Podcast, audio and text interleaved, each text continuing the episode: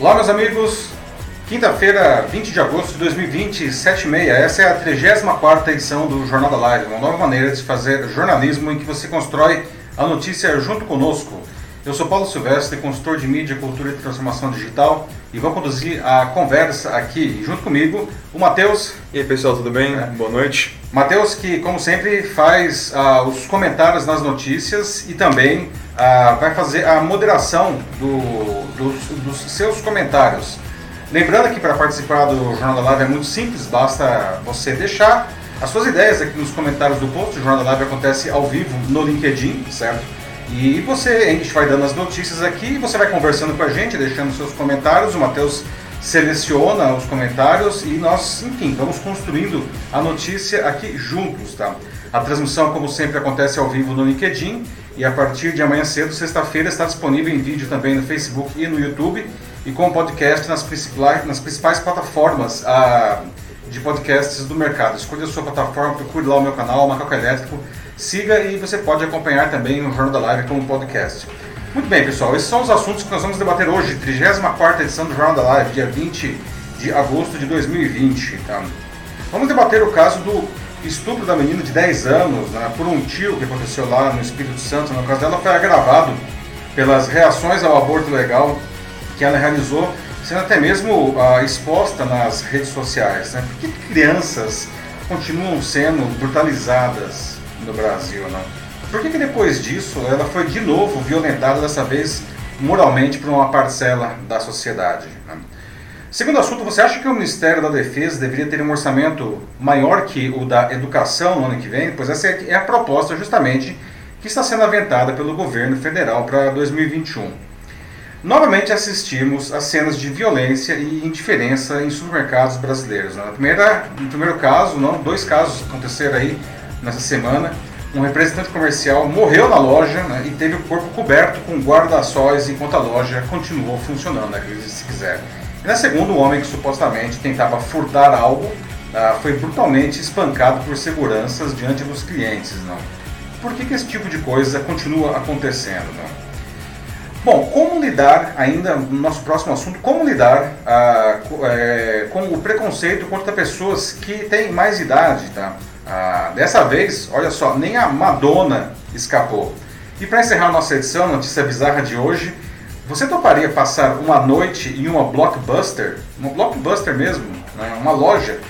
A última Blockbuster do mundo para maratonar filmes durante a madrugada inteira? Pensar que isso existia aí. É. Pois é, gente. Então vamos lá. Começando agora aqui a 34ª edição do Jornal da Live, não? E uma notícia para iniciar aqui o nosso debate, uma notícia que chocou o Brasil nos últimos dias e provocou uma enorme polêmica, não? A gravidez decorrente do estupro de uma menina de 10 anos no Espírito Santo. Não? O agressor é o tio da menina. Não? A vítima fez um aborto legal, não? E isso provocou uma onda de protestos, né, de grupos conservadores que chegaram a expor a identidade da criança violentada. Então, para abrir o nosso debate aqui hoje, eu já gostaria de ouvir de vocês algumas coisas, né? Por que crianças continuam sendo violentadas no Brasil e tanto, não? E na maioria das vezes, isso acontece dentro de casa e por pessoas próximas, como familiares, por exemplo, não? É o mais vergonhoso que tem. É. O que a gente pode fazer para proteger essas crianças, não? No caso de uma gravidez decorrente dessa violência, como foi o caso da menina aí do Espírito Santo, não? Você é a favor ou contra a realização de um aborto legal?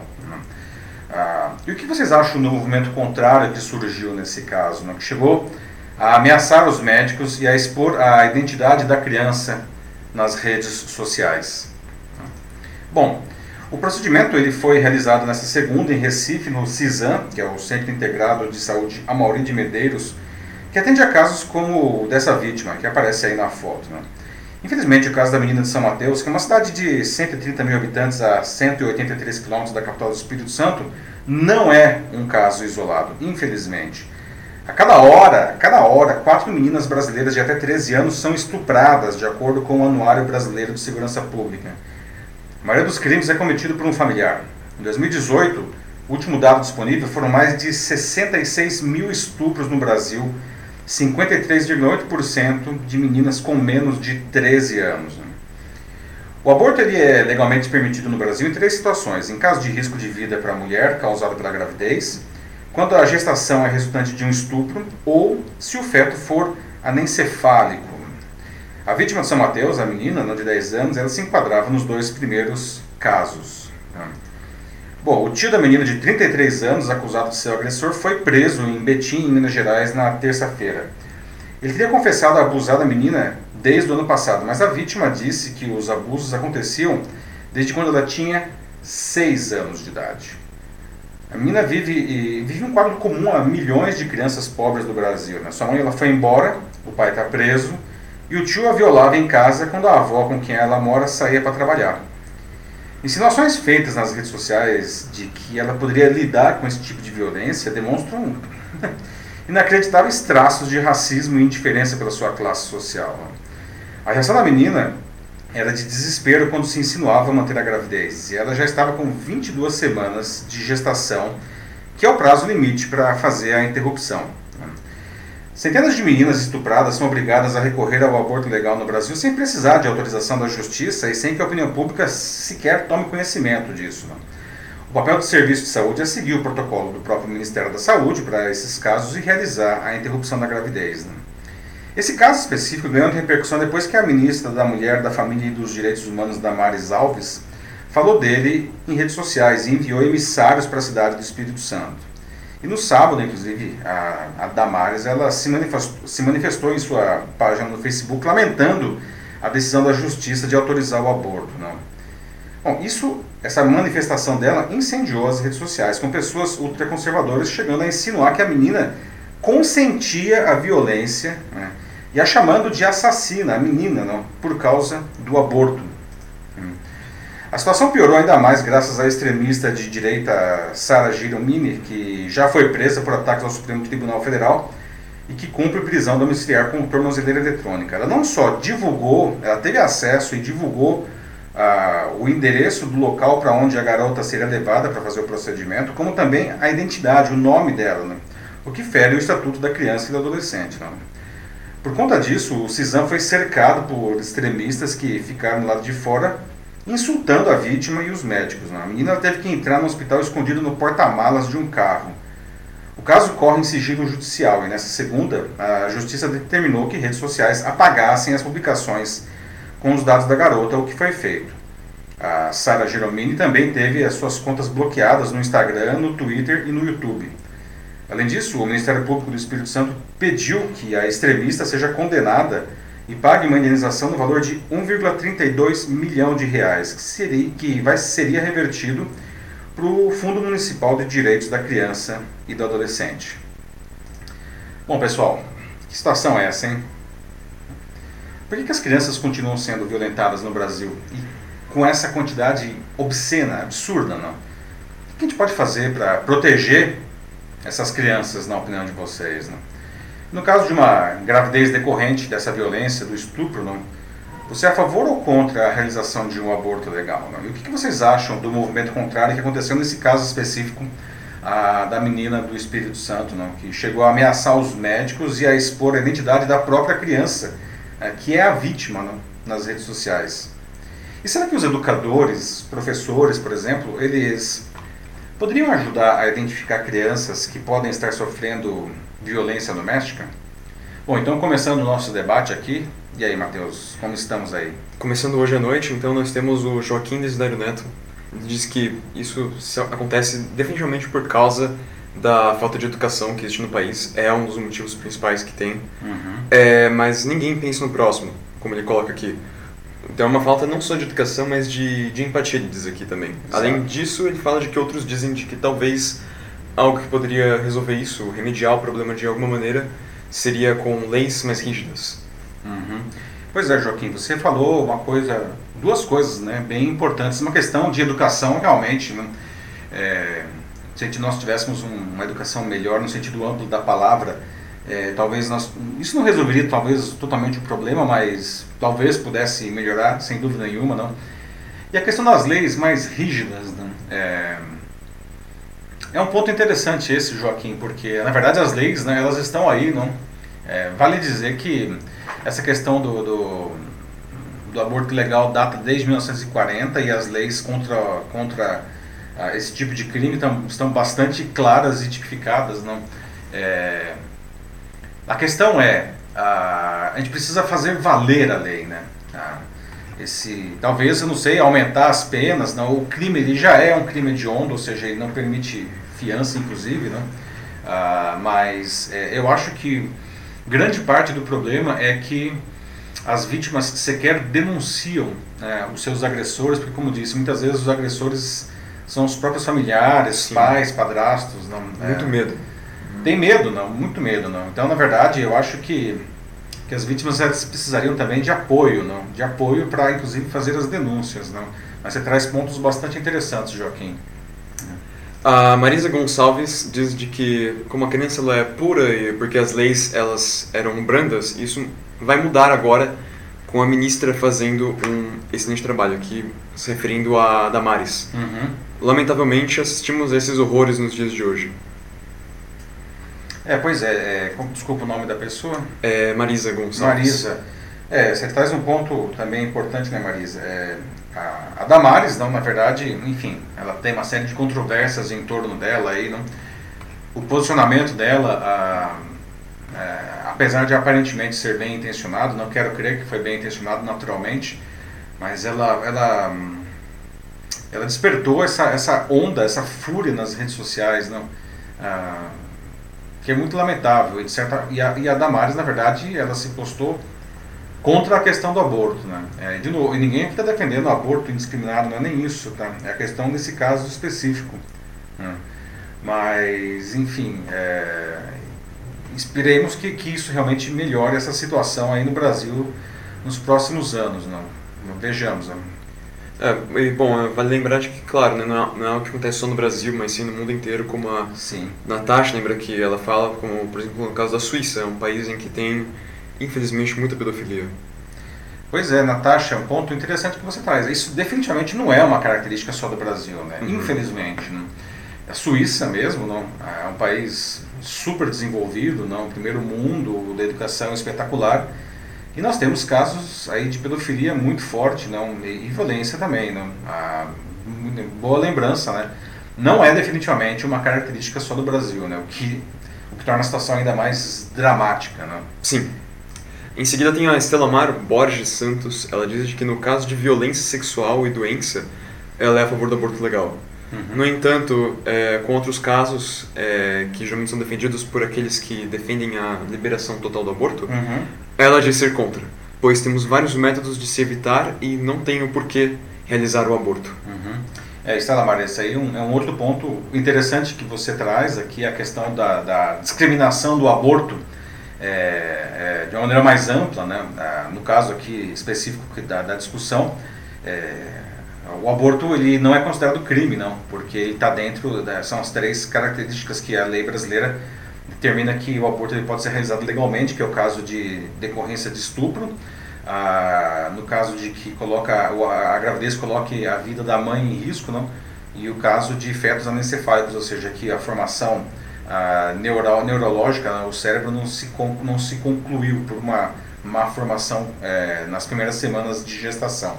Mas existe uma outra discussão bem mais ampla com relação à liberação do aborto, não, livremente pelas mulheres, não, que foge um pouco aqui da nossa proposta hoje, mas é um tema que a gente pode até voltar a discutir num outro momento, que se a gente está nesse debate aí vamos ter um jornal só falando disso daí. Sim, mas é um ponto muito importante que você traz, Estela Mar, porque realmente esse debate ele é profundo, né, e premente dentro da sociedade.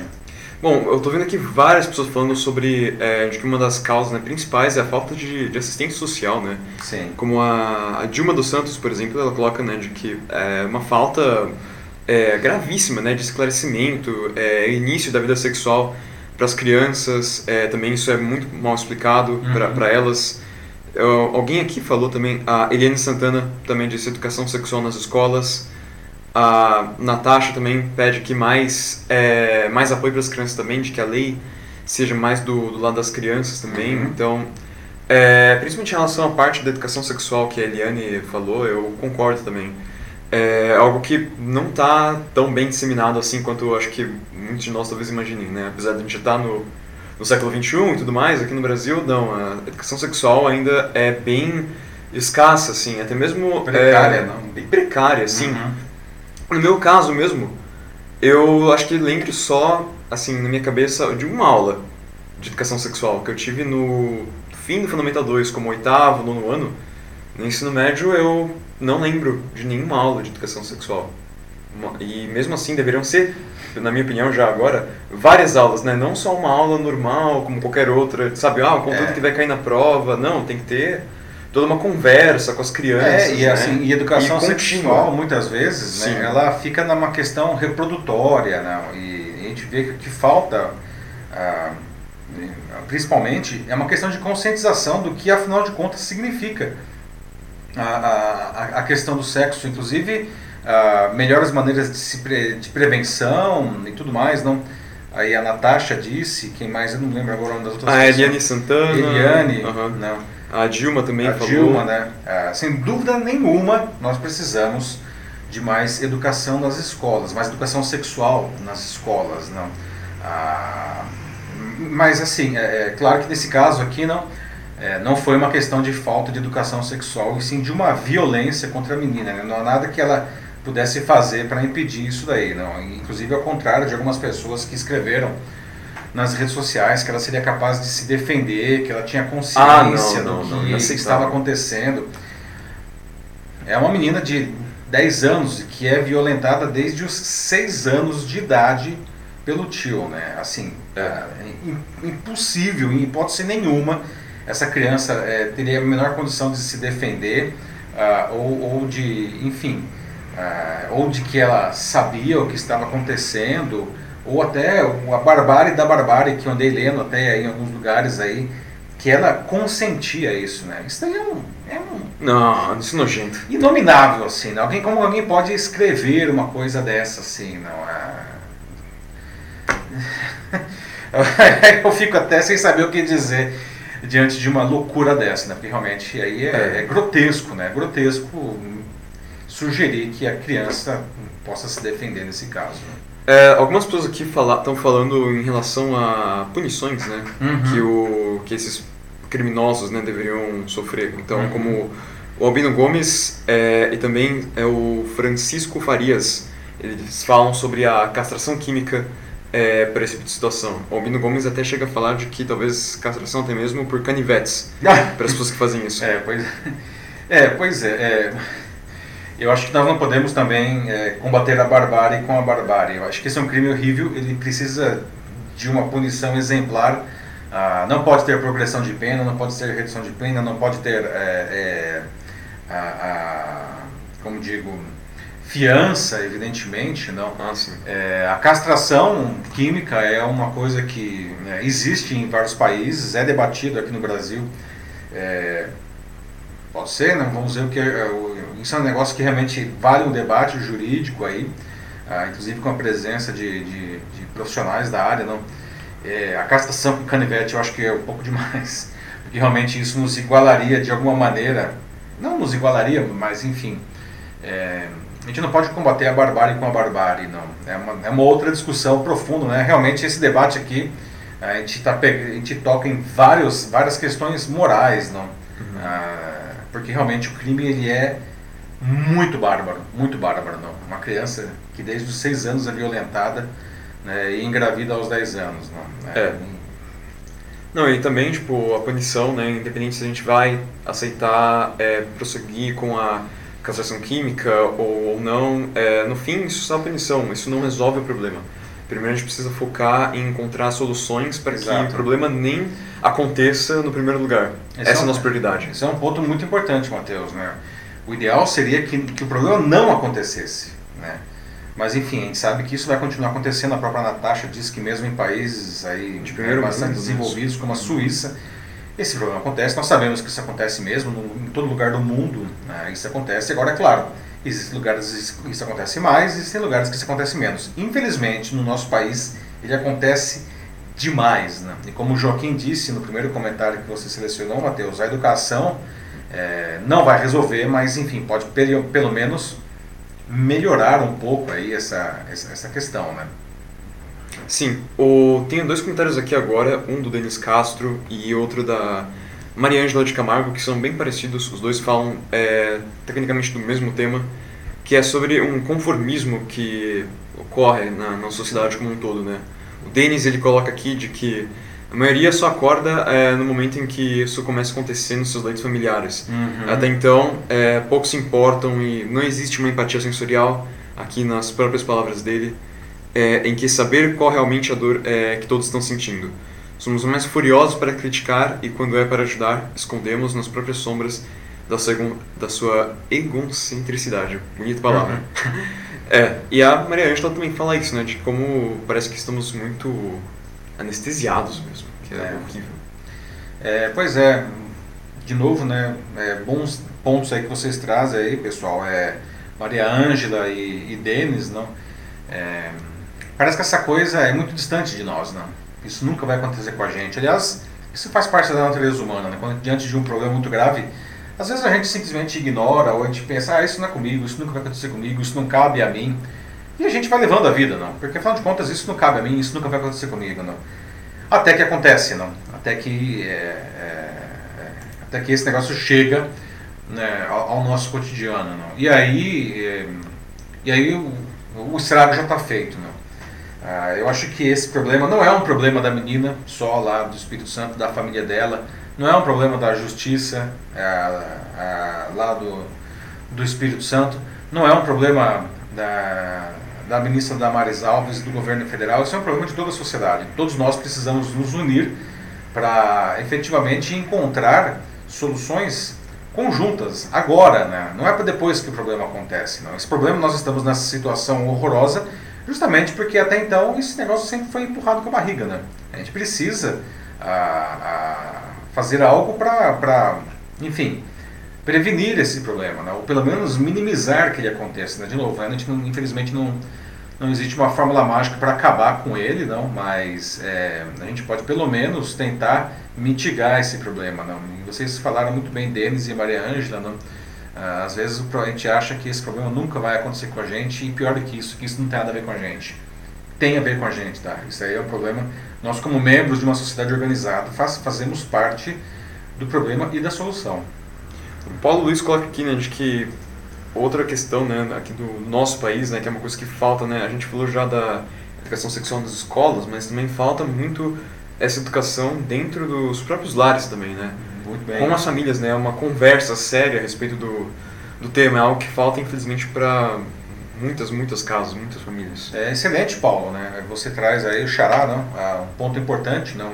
E principalmente porque, no caso aqui do Brasil, a maior parte desse tipo de violência acontece dentro de casa, né? Nós precisamos educar as meninas, mas principalmente os meninos, não? Para entender, não? A gravidade disso daí, que isso está longe, completamente longe, anos luz de distância de ser uma coisa aceitável ou normal ou qualquer coisa nesse sentido, né? Os meninos, eles precisam crescer desde pequenos entendendo a gravidade de um ato como esse, para que quando eles se tornem homens, adultos, não, eles sejam cidadãos conscientes e sequer, não só sequer pensem em fazer alguma coisa assim, mas como também atuem ativamente na sociedade para tentar conter esse problema, não? Realmente isso é uma coisa que acontece dentro de casa, né? Nós precisamos trabalhar isso dentro de casa em primeiro lugar. Excelente ponto, Paulo. Uhum. O Albino volta aqui, o Albino Gomes, mais uma vez falando sobre a castração química, né? Ele fala, né, que ele concorda em parte com o que eu falei anteriormente em relação a isso, mas ele mais uma vez fala aqui, né, de como a castração química, ela é na realidade fundamental, uhum, pois é uma resistência muito alta desses estupradores que saem da cadeia e voltam a praticar o mesmo crime infinitamente. Ainda nessa nota também, uhum, algumas pessoas eu vi aqui que também falaram, bom, várias assim, tipo, não lembro agora os nomes, mas mencionaram a pena de morte também, uhum, para muitas pessoas que cometam esse tipo de crime, assim, entre outros. Claro, né, a reincidência é verdade, Albinos, é muito alta mesmo, e sim, a castração química seria uma forma de você impedir que, obviamente, que esse cara, né, ele cometa o mesmo crime mais uma vez. Que sim, acaba sendo uma solução, mas ainda assim eu acho que pode ser feito, não sei, né? Eu não sou um especialista, mas ainda acho que a nossa prioridade deveria ser na educação. Concordo. Assim, evidente, o ideal é ser que esse problema não acontecesse, como a gente já falou aqui, né? Sim. Mas o Albino traz um ponto muito importante, que é a reincidência, né? O cara é preso, cumpre a pena, sai pra rua e faz de novo, né? De novo, né? É terrível, não? Mas a castração química resolveria isso daí, não? E também poderia ser um fator de dissuasão aí para que outras pessoas aí não pensem duas vezes antes de praticar esse crime, não? Um negócio grave, né? Grave, não? A Dilma dos Santos também fala sobre a participação das igrejas nisso, né? De como existe um falso moralismo por parte delas, que interpretam os ensinos bíblicos de forma distorcida e não trazem esclarecimentos aos seus seguidores.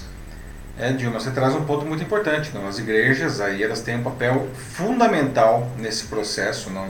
Infelizmente a gente viu alguns grupos religiosos fazendo nesse grupo que agrediu os médicos e a própria vítima, não? Infelizmente isso acontece.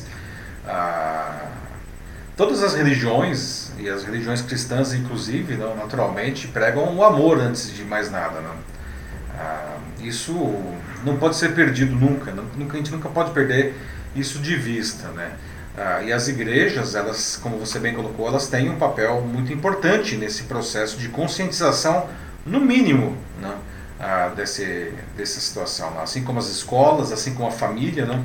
As igrejas, elas podem ajudar muito, inclusive a prevenir esse problema. É um bom ponto que você traz, Dilma. Vou ler um último comentário aqui, tem vários outros, mas o nosso tempo aqui está quente, não? A gente está quase 8 horas já, ainda tem outros 4 assuntos para falar. Sim, vamos lá. Vou ler esse último comentário, lembrando que depois, pessoal, os comentários eles vão ser lidos todos, tá? Então, eu fico muito feliz, eu e o Matheus, a gente fica muito feliz aqui de ver todos esses comentários. O objetivo nosso aqui realmente é fomentar o debate, e ainda mais em temas como esse, o debate ele é fundamental, porque parte da solução do problema passa justamente pelo debate. Então, obrigado a todos que estão participando. Mas vamos lá então, Matheus. O último comentário desse debate é da Francisca Ponciano. Ela fala sobre criar nas escolas um auxílio de psicólogas para acompanhar as crianças, assim que os professores notassem certas mudanças no seu comportamento, nos seus comportamentos, né? Então, não necessariamente apenas para casos gravíssimos, né? Como esse da menina do Espírito Santo, mas qualquer outro caso, assim, né? Já que você já tem psicólogo aí, né? Então, por que não usar ele? Francisco, você traz um ponto importantíssimo. A escola ela pode ajudar a identificar isso daí. Existe uma coisa que existe chamada síndrome da criança espancada, que a nossa amiga Adriana, ela até ofereceu, ela sugeriu esse tema no post aqui de escolha de temas do Jornal da Live, não? E a Adriana falou da síndrome de criança espancada, uma criança que passa por isso, não?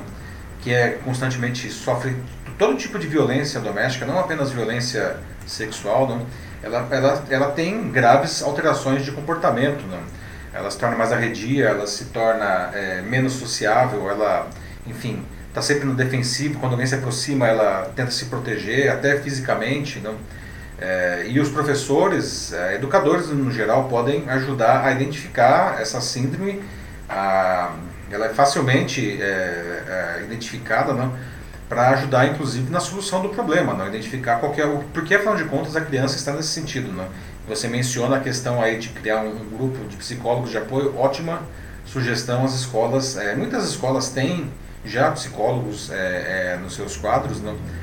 Isso pode ser extremamente importante, inclusive na recuperação dessas crianças. Excelente sugestão aí, Francisca.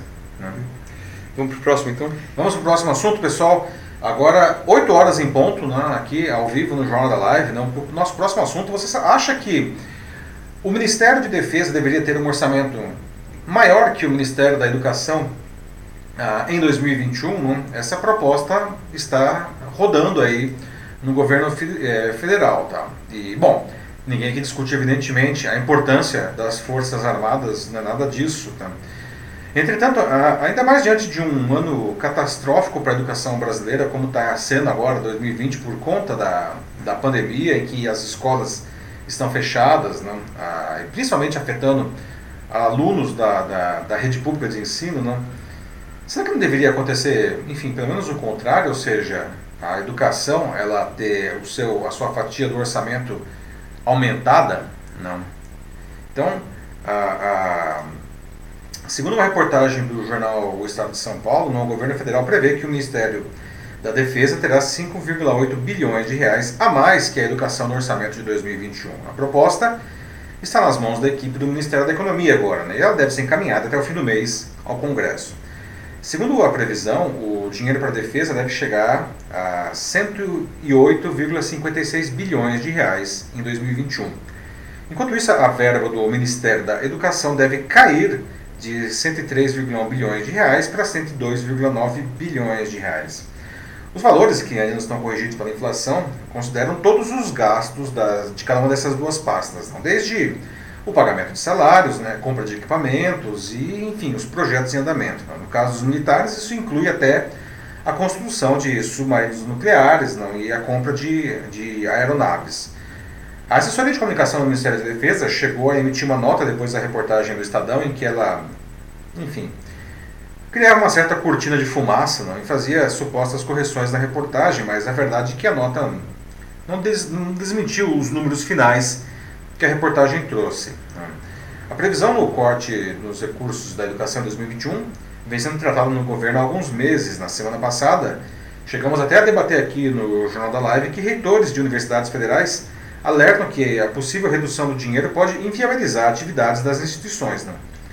O governo também decidiu blindar o orçamento da defesa no ano que vem, excluindo a pasta de possíveis tesouradas. Não. Na educação não tem essa restrição. Né? No ano passado, vale dizer que bolsistas de pesquisa já sofreram pesados cortes, o que impactou muitas pesquisas no país, ironicamente um ano antes da pandemia do coronavírus. Né? Bom, todas essas discussões sobre o orçamento ocorrem no momento de disputa interna no governo sobre aumentar ou não as despesas públicas. O Bolsonaro, ele parece que está bem à vontade para, como diz, furar o teto, né, que é um dispositivo legal que impede que o governo gaste mais que no ano anterior em valores corrigidos. Na terça passada, inclusive, o ministro da Economia, o Paulo Guedes, ele chegou a dizer que o Bolsonaro, ele pode entrar em usando termos do próprio Paulo Guedes, uma zona de impeachment se ele furar o teto. Né? Bom, de novo, ninguém aqui está discutindo a importância das Forças Armadas de maneira nenhuma. Tá? Ainda assim, será que é a hora de aumentar as despesas com o Ministério da Defesa e diminuir as despesas com o Ministério da Educação? Né? Ou de fato é necessário que a gente aumente essas despesas para, enfim, proteger as fronteiras? Não? Quais são as prioridades do país, afinal, nesse momento? Não? O que vocês acham aí? E aí, Márcio, como estão os debates aí? Por enquanto ainda não muito. Só a Mariângela de Camargo que disse que, ela perguntou num tom irônico, né, se alguém aqui acredita na implementação de novos projetos. Tudo isso é conversa, vai tudo para as folhas de pagamento. Que fase? Essa é a fala dela. Pois é, não. Sabe que, enfim, todas as pastas, na verdade, né, a maior parte da receita acaba indo mesmo para as despesas obrigatórias, que são enfim, folha de pagamento, entre outras coisas, né. Mas isso vale para a defesa, isso vale para a educação. A questão é, novos projetos são absolutamente necessários. A Mariângela coloca o dedo na ferida aí, falando, afinal de contas, será que nós vamos ter implantação de novos projetos? Bom ponto, Mariângela. Infelizmente, não sei te responder. O Joaquim Desidário Neto tem um comentário aqui bem sensato, na minha opinião. O orçamento público deveria ser maior para a educação, pois, afinal de contas, não estamos em guerra. Pois a guerra contra o coronavírus, né, na realidade, tem feito com armamentos algo muito mais letal, né, do que qualquer coisa com armamentos de fogo até agora, né, só ver a quantidade de mortos ao redor do mundo todo, e sem falar, né, aqui do Brasil. Mas sim, melhor educação e pesquisas universitárias, não tem como se resolver a pandemia atual com armas ou tanques. Joaquim, mais um outro comentário bastante pertinente que você traz aqui na nossa edição de hoje. Não, não estamos em guerra e, enfim, acho pouco provável que nós entremos em um conflito armado aí nos próximos anos. Né? Até claro porque, que as Forças Armadas também têm outras funções, defesa das fronteiras e tudo mais, não, mas, de novo, acho que a grande questão, não estou dizendo que tem que tirar dinheiro dos militares, não é isso. A grande questão é como o próprio Bolsonaro disse na live que ele faz aí de vez em quando, não, o cobertor está curto, foi o que ele disse na própria live, né, usando os termos dele. Não. Então, já que o cobertor está curto, quais são as prioridades nesse momento? Não? Acho que essa aqui é a grande discussão aí, não? A Dilma dos Santos voltou, disse que é o típico perfil de um governo fascista. Esvaziar a educação, precarizar a saúde e vender um falso sistema de proteção nacional. Bom, a questão da defesa aí, o Ministério da Defesa, os militares, eles têm recebido várias benesses aí do governo, inclusive a questão dos penduricários aí, sem dúvida nenhuma. E até a aproximação do Centrão também. Que é um outro tema, aí a gente falou disso bastante na semana passada, inclusive, aí a aproximação do Centrão, furar o teto, o Paulo Guedes falando, não faça isso, Bolsonaro, porque você pode ir para uma zona de impeachment. E a questão dos militares, que, enfim, nessa nova roupagem aí do governo que vem surgindo nos últimos meses, aí no tempo de pandemia, parece que a ala liberal do governo, de onde o próprio Paulo Guedes faz parte, ele está perdendo rapidamente espaço para questões mais populistas e a aproximação das alas militares e ideológicas. Espaço e paciência também, Tanto que tem muitos que estão dizendo que, por causa de toda essa conversa agora, o Guedes talvez seja o próximo ministro a cair. A gente já viu aí, oito assessores muito próximos dele, de primeira grandeza dentro do Ministério da Economia, pediram um boné e saíram, recentemente. O Denis Castro fala de que ele é a favor de baixar os salários dos deputados e senadores e melhorar a saúde, educação e empregos. Isso é uma maravilha, Denis, mas ao mesmo tempo é um cenário um pouco utópico. Pois é, Denis. Sabe quando isso vai acontecer? Receio que nunca, tá? Isso aconteceu, deixa eu ver onde, na Suécia, Na Suécia aconteceu, aqui eu acho... Eu sou super favorável, eu tô contigo e não abro. Mas não vai acontecer, infelizmente. Pois é. A Ana Lúcia Souza Machado diz que ela só acha que nós temos necessidades maiores no momento, do que investir nas Forças Armadas. De novo, coisas como educação ou saúde, acima de tudo, que é o que a gente mais precisa, pesquisa. Eu concordo com ela também. De novo, gente, uma vez mais, não é uma proposta aqui de como posso dizer, de tirar dinheiro simplesmente dos militares, e sim de alocar, já que a grana está curta, o cobertor está curto, como diz o Bolsonaro, alocar esse dinheiro aí de uma maneira mais criativa. Eu acho que nesse momento educação e saúde são absolutamente prioritários. Sim. Ela até já está aqui zoando, diz que talvez a Covid-19 venha das Forças Armadas. Pois é a Ana que falou? Foi ela mesma. Pois é, Ana, Não sei, acho que não. Difícil. Ai. O Denis falou aqui também de que deve ser tudo isso só para evitar os gastos com as eleições em 2022. Bom, vamos entrar nas teorias de conspiração aí, porque realmente o negócio é infinito, Assim, tudo na ironia já aqui. A gente acaba, a gente começa a ir para ver algumas coisas e levar na ironia, Ou como diz o estudado, a gente ri para não chorar, Temos que rir para não chorar, Faça como a hiena, Ria para não chorar. Enquanto isso, apareceram mais alguns comentários sobre o último assunto, mas... infelizmente, pessoal, eu acho que a gente vai ter que seguir em frente também. Lembrando, pessoal, que os comentários são todos lidos depois. Agradeço novamente aí, O primeiro assunto era um assunto totalmente polêmico, necessário, premente da sociedade, e você não viu aqui, choveram comentários, muita gente, diversos pontos, fico muito feliz aí, muito feliz mesmo, e agradeço novamente. Eu acho que o debate é um debate construtivo que a gente felizmente tem conseguido construir aqui com o Jornal da Live, o debate ele se faz absolutamente necessário para a gente melhorar a sociedade, então gente precisa trazer esses temas aí, às vezes temas polêmicos, às vezes temas mais divertidos, né? Uhum. Mas o debate se faz necessário. A Dilma, esse pode ser um último comentário que a gente perfeito. Foi próximo.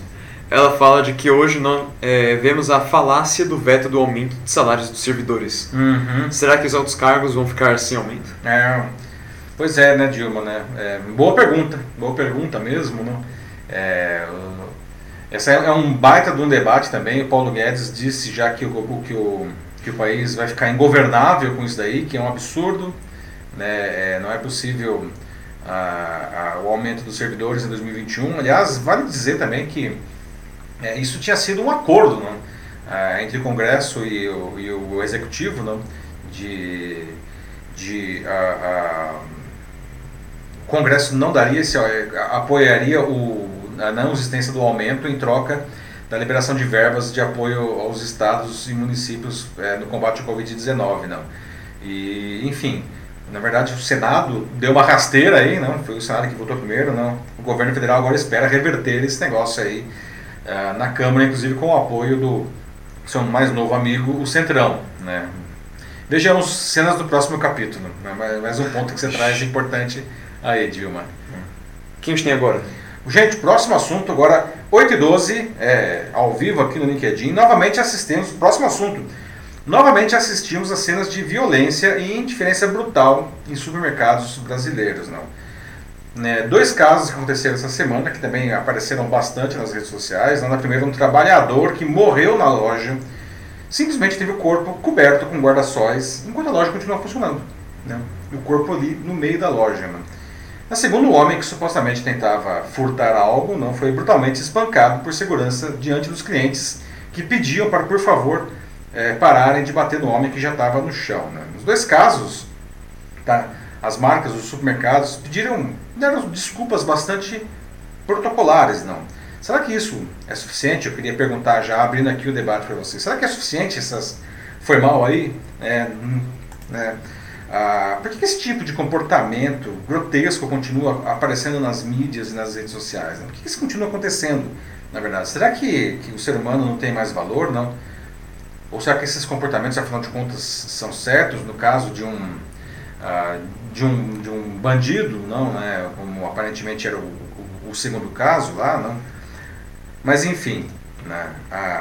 No primeiro caso, não, o representante comercial Moisés Santos, de 59 anos, sofreu um infarto enquanto exibia produtos na loja do Carrefour no tradicional bairro da Torre, no Recife. Ele trabalhava lá pela marca Coco do Vale, não? Moisés chegou a receber os primeiros socorros, mas não resistiu e morreu no local, não? Isso aconteceu às 7h30 da manhã. A gerência da loja achou que os negócios não podiam parar, baixando as portas do supermercado, né? Então deu uma solução. Como vocês podem ver na foto, cobriu o corpo do Moisés com guarda-sóis e criou uma espécie de cercadinho com produtos e caixas de papelão, na esperança que os clientes não vissem que ele estava ali, né? O serviço funerário chegou na loja apenas às 11 horas da manhã para remover o corpo, ou seja, ele morreu às 7h30 e ele ficou lá no chão do supermercado até às 11h, né? Embora Moisés não fosse funcionário do supermercado, o Carrefour pediu desculpas numa nota pelo que ele chamou de forma inadequada, né, que tratou a morte, né? E o comunicado diz, abre aspas, a empresa errou ao não fechar a loja imediatamente após o ocorrido à espera do serviço funerário, bem como não encontrou a forma correta de proteger o corpo do senhor Moisés, fecha aspas. Bom, não me diga. Carrefour ainda informa ter acionado o SAMU e seguindo orientações para não retirar o corpo do local após o falecimento. Até aí, concordo, não pode realmente retirar, tá? Disse ainda que alterou o protocolo de atuação em casos semelhantes depois disso, daí, que passa a prever o fechamento da loja, né? Ou, de novo, entre aspas, com o objetivo de trazer mais sensibilidade e respeito ao conduzir fatalidades, fecha aspas. A Coco do Vale, empregadora do Moisés, não se manifestou. Bom, no segundo caso, não, imagens gravadas com celulares dos próprios clientes, como essa que vocês estão vendo aí, né, mostram 2 homens agredindo com chutes e socos um rapaz já imobilizado no estacionamento de uma loja do supermercado Assaí, no Rio de Janeiro. Segundo a empresa, o homem agredido teria tentado furtar o supermercado usando 2 facas, né? Os clientes do supermercado viram a cena da agressão e pediram para que os funcionários parassem, mas os agressores ainda deram mais chutes no rapaz, que já estava caído e dominado, né? O Assaí disse em nota que um dos homens que aparece nas imagens é um segurança terceirizado e que por isso ele já foi imediatamente desligado do quadro de vigilantes. Já o outro agressor é funcionário da loja e ele foi afastado até o fim da apuração interna do caso. E a rede de supermercados disse ainda que, abre aspas, nada justifica a atitude agressiva vista nas imagens que estão em desacordo com os procedimentos da rede que determinam uma imobilização não violenta nesses casos, fecha aspas. O que de fato, né? Não precisa... imobilizou o sujeito, ele é, enfim, está furtando a loja, não estou dizendo que nem deixar o cara furtando a loja, tá? Mas imobilizou o sujeito, né? Resolveu o problema, já é uma polícia, né? Bom... será que esses posicionamentos aí protocolares das marcas são suficientes nesse caso, né? Especialmente o caso lá do Carrefour, né? Que o cara morreu na loja e a loja continua funcionando, né? Vale dizer que vira e mexe a gente vê casos, né? De grande violência ou de total insensibilidade no varejo brasileiro, né? Isso vale para agressões contra pessoas e até contra animais, né? Talvez vocês se lembrem do cachorro que foi morto por um segurança do mesmo Carrefour, só que em Osasco, né? Em dezembro de 2018, com uma barra de ferro, não, e criou uma grande comoção, né? Só para citar um exemplo aí que, enfim, me vem à cabeça agora, né? E aí, bom, muitas desculpas, muitas ações, né? E o problema se repete de novo, né? O que a gente tem que fazer para que isso pare de acontecer, né? Por que isso acontece, na verdade? Será que a vida humana não tem mais valor? Até dos animais, enfim, o que acontece? A Dilma dos Santos fala de que essa é a banalização da vida, né? Uhum. Mais de 100 mil mortes noticiadas já pelo coronavírus e parece que a vida e a morte delas não tem mais significância para que esse tipo de coisa aconteça, como no primeiro caso. É. De fato, Dilma, né? Parece que a vida, enfim, não tem mais valor, não. Até como trouxe no outro debate aí o Denis e a Mariângela, não? Parece que quando o problema não é com a gente, parece que isso nunca vai acontecer, né? Mas basta que o negócio chegue na nossa porta, na nossa família, para que a gente fale, oh meu Deus, nós temos um problema, não? Você mencionou o caso do Covid, não? Do Covid-19, e é um caso bem emblemático, né? Muita gente acha que não vai pegar aquilo, que, enfim, por algum motivo mágico está imune, não? Até que pega, ou alguém da família pega, morre, e aí fala, nossa, que coisa, não? Como assim? Não é nada como... sentir na pele o problema, não? Você traz um ponto interessante, realmente. A Valdirene Cristina fala sobre como essa história, né, tipo, do corpo na loja, né, é completamente impensável, imperdoável e insensível, e ainda mais, né, um pedido de desculpas, como ela coloca aqui, tão tosco quanto a atitude. E ainda nessa mesma linha, né, o Rodrigo Pires, ele fala aqui sobre o cancelamento, né, que é um tema bem discutido também atualmente.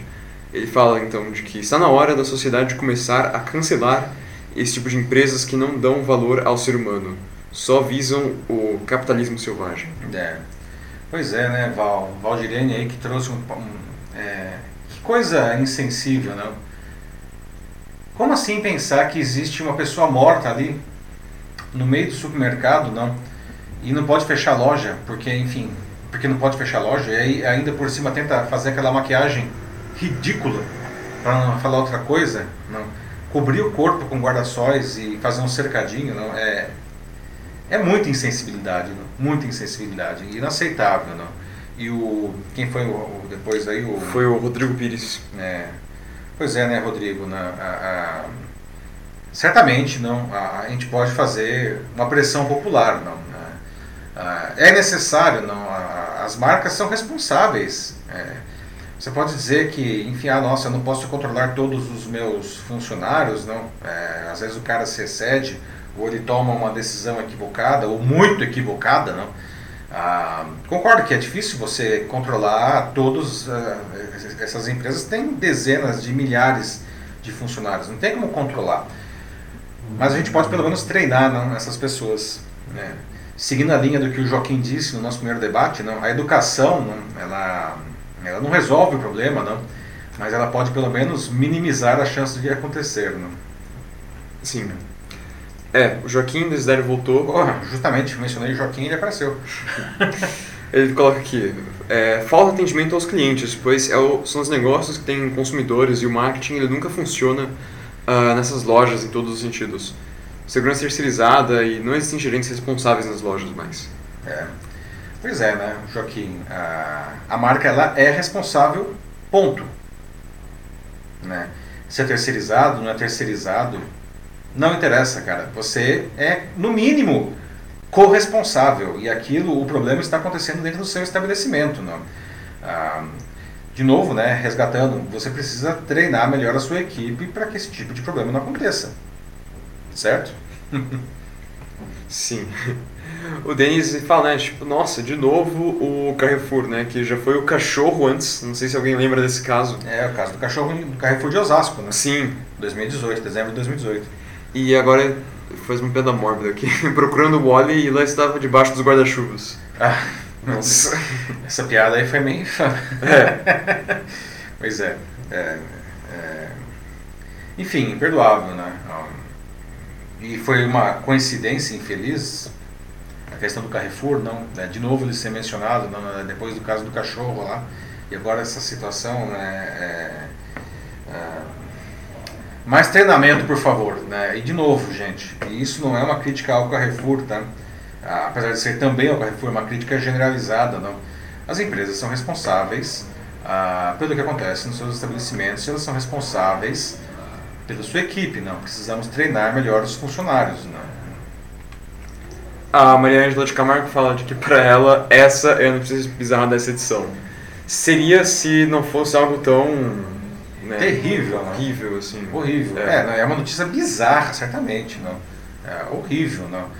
Mas a nossa notícia bizarra a gente deixa para coisas mais divertidas, né? Uhum. Mas certamente essa notícia é muito bizarra. Sim. Né? Vamos partir para o próximo assunto aqui, que é 8h22. Vamos lá, pessoal. Agora, nesse nosso debate aqui, nosso próximo debate, vamos conversar sobre um problema que já se vê bastante, tá, no ambiente de trabalho, mas cresce cada vez mais também nas redes sociais, né, que é o preconceito contra pessoas mais velhas. Né.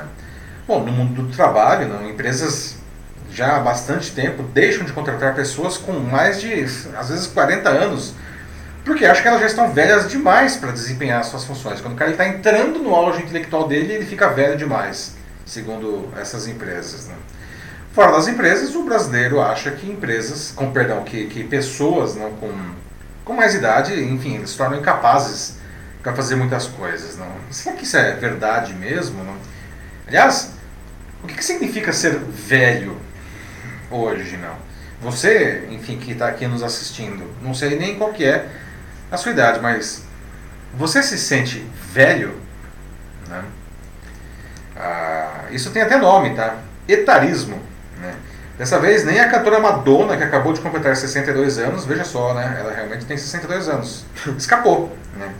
Alguns dias a estrela do pop publicou no seu Instagram um vídeo que ela, de defesa da hidroxicloroquina no tratamento da Covid-19, né? E a rede social excluiu, inclusive, a postagem porque ela divulgava informações que contrariam a ciência, não. Mas já era tarde demais, não. Seus críticos, incluindo alguns fãs da própria Madonna, não, já estavam chamando ela de velha, de gaga, e até estavam discutindo o cancelamento dela nas redes. Não. Nesse caso, é interessante que a polêmica em torno da cloroquina, ela perdeu força diante do deboche das críticas ácidas e até violentas nas redes sociais sobre a saúde mental da cantora, não, pela suposta idade velha dela. Não. Justo ela que, ao longo da carreira, confrontou todo tipo de padrão conservador da sociedade, como quando ela simulou se masturbar na apresentação do Like a Virgin na premiação do Video Music Awards da MTV, né? Ou quando ela se vestiu de dominatrix no clipe da música erótica. Né? Vale dizer também que a Madonna também é uma opositora, veja só, ao presidente americano Donald Trump, que também defende a cloroquina contra o Covid-19. A Madonna é contra o Trump, né? Claramente. Mas, de novo, o problema aqui não é se ela é a favor ou contra a cloroquina, não. E sim o fato de que ela se posicionou e que esse posicionamento despertou esse sentimento de desprezo, não pelo que ela acredita, pelo posicionamento dela, tá? E sim por ser uma, como disseram os seus detratores, uma velha. Madonna, a velha. Né? Será mesmo que a Madonna é velha, gente? Vamos lá. Né? Aliás, vocês viram a Madonna recentemente, não? Após que ela está uma melhor forma física e mental do que boa parte desses detratores dela, né? Mas aí, então, ela tá velha? Tá velha? Será que ela ficou incapaz? Será que ela ficou louca? Né? Enfim, as faculdades mentais estão se perdendo, né? Será que ela deveria parar de usar o Instagram e ir pro, sei lá, pro asilo das celebridades e ficar jogando dominó ali? Enfim, como vocês percebem o etarismo no seu cotidiano, esse preconceito contra pessoas que têm mais idade? Não? 40 anos, como a gente vê aí nas empresas, será que a pessoa está velha mesmo? Não? Alguém aqui já foi vítima desse tipo de preconceito? Ou, enfim, viu alguém sendo vítima desse tipo de preconceito? Começando pela Natasha aqui nos comentários, ela diz de que a idade não tem nada a ver com o seu interior. Podemos ser mais avançados, né, mentalmente, em idade, assim, e ter um espírito jovem. Excelente ponto, Natasha. Não? Aliás, do ponto de vista de, enfim, maturidade mental, não? A gente entra nisso daí, a gente começa não, aos 40, não? A vida começa aos 40 nesse caso. Não? A maturidade realmente aí muito bem-vinda, não? Até no ambiente de trabalho, que está aqui, enfim, está desprezando esses profissionais, né? Infelizmente. Péssimo para eles. A Dilma dos Santos fala, né, de que entramos na onda das gerações X, Y, Y, nem sei mais que líder estamos, agora é Z. E jovens que não sabem cuidar das próprias roupas. Querem dirigir empresas e a maturidade, a experiência e vivência onde estão. Bom, como um jovem, né? Alguém que faz parte dessas gerações, isso é um problema mesmo. Concordo, é um problema. Isso é algo que existe assim esse etarismo no campo de trabalho, muito forte no mercado. Muita gente que é mais velha hoje simplesmente é excluído das empresas, né? E não simplesmente porque as empresas estão produzindo menos dinheiro, então eles querem fazer uns cortes nos gastos e então só chamam o pessoal mais novo. Não, às vezes, né, o próprio pessoal jovem eles excluem os mais velhos simplesmente por serem velhos, né? Então, não, eles têm ideias muito antiquadas, a gente tem que ter uma sangue novo aqui, né? Que não é assim que funciona, né? Tipo, ao meu entender, né? Assim, você tem que ter sempre, em qualquer grupo, não importa o que seja, né? Tipo, o que você está fazendo na sua empresa ou no seu trabalho, qualquer coisa. Você tem que ter tantos mais novos, né? Porque eles têm a motivação, né? A energia para seguir em frente, né? E para fazer e dar uma iniciativa às coisas. Mas também tem que ter os mais velhos, porque eles são os caras que têm mais experiência na área, né? Então eles vão guiar os mais novos, além de dar também lições valiosas do passado para eles, né? Porque o passado não é algo que pode ser simplesmente esquecido. Ele faz parte da gente, faz parte do aprendizado de todos nós. Olha só, agora eu vou ficar cheio de orgulho aqui, né? Concordo totalmente. Aliás, aqui o Jornal da Live é um excelente exemplo de uma combinação de gerações, né? Nós temos literalmente uma geração de diferença, né, entre eu aqui e o Matheus, né? Pois é, não. E é verdade, eu acho que as empresas, não, a vida, né, as empresas, inclusive, a gente está mencionando aqui, não, a coisa floresce quando você combina a experiência, a maturidade dos mais velhos, não, e eu não sou velho, eu não me acho velho, né, eu fiz a pergunta aqui e vou responder, não me acho velho, não. A combinação da maturidade, da experiência, né, das pessoas aí mais velhas ou com mais idade, pelo menos, dos seniors, com a energia das pessoas mais jovens. Não? Você ter uma empresa só com pessoas jovens é ruim, porque vai faltar justamente essa maturidade, essa experiência. Não? Você ter uma empresa só com pessoas mais velhas também é ruim, porque sim, nós precisamos mesmo da energia dos mais velhos. Então, empresas, famílias, sociedades, qualquer tipo de agrupamento social, ele vai florescer muito mais quando consegue ter justamente um equilíbrio entre esses dois lados, né, esses dois grupos sociais. Tem até, o Denis não falou ainda de um filme, ô Denis, você está aí? Bom, o Senhor Estagiário, né, um filme lá com o Robert De Niro, maravilhoso, quem não assistiu, o Senhor Estagiário, não, que ele já era uma pessoa aposentada que resolveu recomeçar a vida profissional sendo estagiário em uma startup de moda, não? Fica a dica para assistir o filme, belíssimo, não? Que demonstra justamente a vantagem de você ter essa combinação, não? Bom, ele não fala disso, ele deu um comentário aqui, mas não falou do filme. Mas ele falou, infelizmente, né, de que ele já foi vítima, assim, de etarismo. Ao fazer uma entrevista de emprego, dizendo que, enfim, falaram que ele estava muito além do que a vaga precisava, né, demandava. E por conta disso a vaga não era a prioridade dele, segundo quem estava ali. Ah. Foi duro e cruel. É triste, né, Denis? Porque é duro e cruel mesmo, porque tô cansado de ver isso. Assim, às vezes, né, eu vejo isso até entre clientes meus, como consultor, não, depoimentos de pessoas que vêm, sofrem ou vêm casos de profissionais que seriam a pessoa mais adequada para realizar, para ocupar uma posição na empresa e acaba sendo colocado de lado, enfim, por conta de, que está muito velho, já passou dos 40, já pensou? Que horror. Né? É. Um último comentário então, antes da gente entrar na notícia bizarra. O Rodrigo Pires fala de que fica difícil para as empresas contratarem um indivíduo de 40 anos se ele for considerado velho já. Quando vem para as faixas de 20 ou 30 anos, tem uma classe cheia de problemas como ansiedade, sem condições de administração ainda da própria vida. Então, quem vai falar então de uma empresa? O Rodrigo, né? Rodrigo Pires falou isso. É, perfeito, Rodrigo, né? Assim...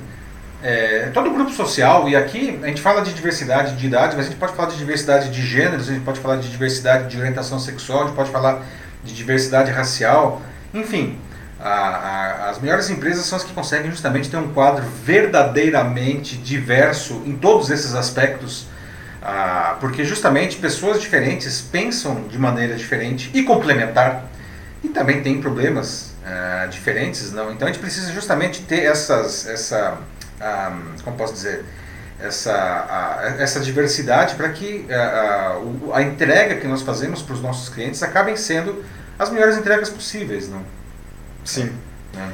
Bom, vamos lá. Último assunto, pessoal, agora 8h32, já até extrapolamos um pouco aqui o nosso tempo, mas o papo tá bom. Vamos lá para o último assunto, para encerrar a nossa edição. Vamos à notícia bizarra de hoje, não? Você toparia passar a noite na última Blockbuster do mundo? Sim, ela existe. Olha. Tá. Passar a noite na loja para maratonar filmes, os filmes que você quiser, né? Pois é, gente. Olha só. Estamos aqui falando justamente de idade, não? E existe hoje uma senhora, né, que todo mundo achava que ela já tinha ido embora, mas ela ainda resiste, né? Pelo menos uma loja, que é a Blockbuster, não? Que foi o maior símbolo da indústria de aluguel de filmes, que acabou sendo soterrada pelo modelo da Netflix depois e afins, né? Essa última loja fica na cidade de Bend, no estado americano de Oregon, né? E ela está disponível para residentes para locação pelo Airbnb a partir de 17 de agosto. Eles vão abrir a locação a partir de 17 de agosto, 3 reservas apenas de uma noite, né, que acontecerão nos dias 18, 19 e 20 de setembro e que dá direito a quem reservar, né, e também para um acompanhante. Preço?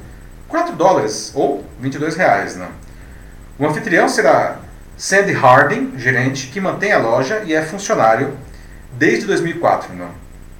Além de assistir a uma maratona ilimitada de clássicos durante toda a noite, vai ser possível comer guloseimas, tomar refrigerante e até brincar com jogos de tabuleiro, né? Sem falar em um ambiente cheio de objetos representativos dos anos 1990, né? Para quem não puder fazer a reserva no espaço temático, a Blockbuster divulgou uma espécie de consultoria remota por meio de telefone para receber recomendações personalizadas da equipe da locadora, não? Bom, para os saudosistas, não, prato cheio isso daí, né, gente? Só não vai dar para assistir Stranger Things, não, que passa aí nos anos 80, porque isso daí é da Netflix, não? Bom, mas e aí? O que vocês acham da ideia, não? É uma pena que aqui ninguém é de Oregon, enfim, mas... Se você fosse, você toparia uma noitada na última Blockbuster do mundo? Não. Eu, assim como alguém que, enfim, acho que sou quase ou tecnicamente um cinéfilo, não sei. Eu, nossa, não pensei nem duas vezes, ainda mais por um preço que $4. $4, né? $4. $4 pra poder maratonar durante uma noite inteira filmes, ainda com direito a jogo de tabuleiro, olha só. Guloseimas tudo à vontade, assim. Inspiram, né? Guloseimas, refrigerante, não, então, jogo de tabuleiro, num piscar de olhos, assim, ó. Já estaria lá. E não, se contar, né, que ainda mais com esses objetos aí, com uma ambientação como dos anos 80, né? Dos anos 90, no caso, 90, que é o pico aí da Blockbuster, né? Sim. Não, tipo, só como se fosse assistir um filme num museu. É. Um tremendo valor histórico também. Pois é. Além de ser divertido, claro. pelos filmes todos. Eu não sei se os filmes são só dos anos 90 ou 80, não. É verdade, não sei. Descobrir isso daí, né? Mas, ó, não sei, pessoal, super legal aí. Se vocês... Alguém topa aí pra Blockbuster, gente? Ó, eu acho que o Denis toparia. Só acho. Pessoal, vamos encerrando aqui o nosso... ele falou aqui, ó, só não podem fazer como fizeram no filme Rebobinar a Fita. Pois é. Né, aliás, né, rebobinar a fita, né, Denis? Isso daí já demonstra aí, né, o tempo, isso aí é o negócio do tempo do VHS, né? Que se você devolvesse a fita que você tinha alugado sem rebobinar para a locadora, tinha que pagar a multa, não? Sim. Nossa, é difícil também. É isso aí, pessoal. Estamos encerrando então a nossa 34ª edição do Jornal da Live. Quero agradecer novamente a participação de todos, tá? Debate riquíssimo aí, alguns temas um pouco mais pesados hoje, mas muito importantes para o nosso desenvolvimento, tá? Da nossa sociedade. Agradeço muito a participação de todos e semana que vem estamos de volta na quinta-feira às 19h30 com a 35ª edição do Jornal da Live. Ou seja, vocês já podem deixar sugestões de temas aqui mesmo no nosso post. Tenham um excelente fim de semana, boa noite, até mais. Falou, gente, até a próxima. Se cuidem e boa noite.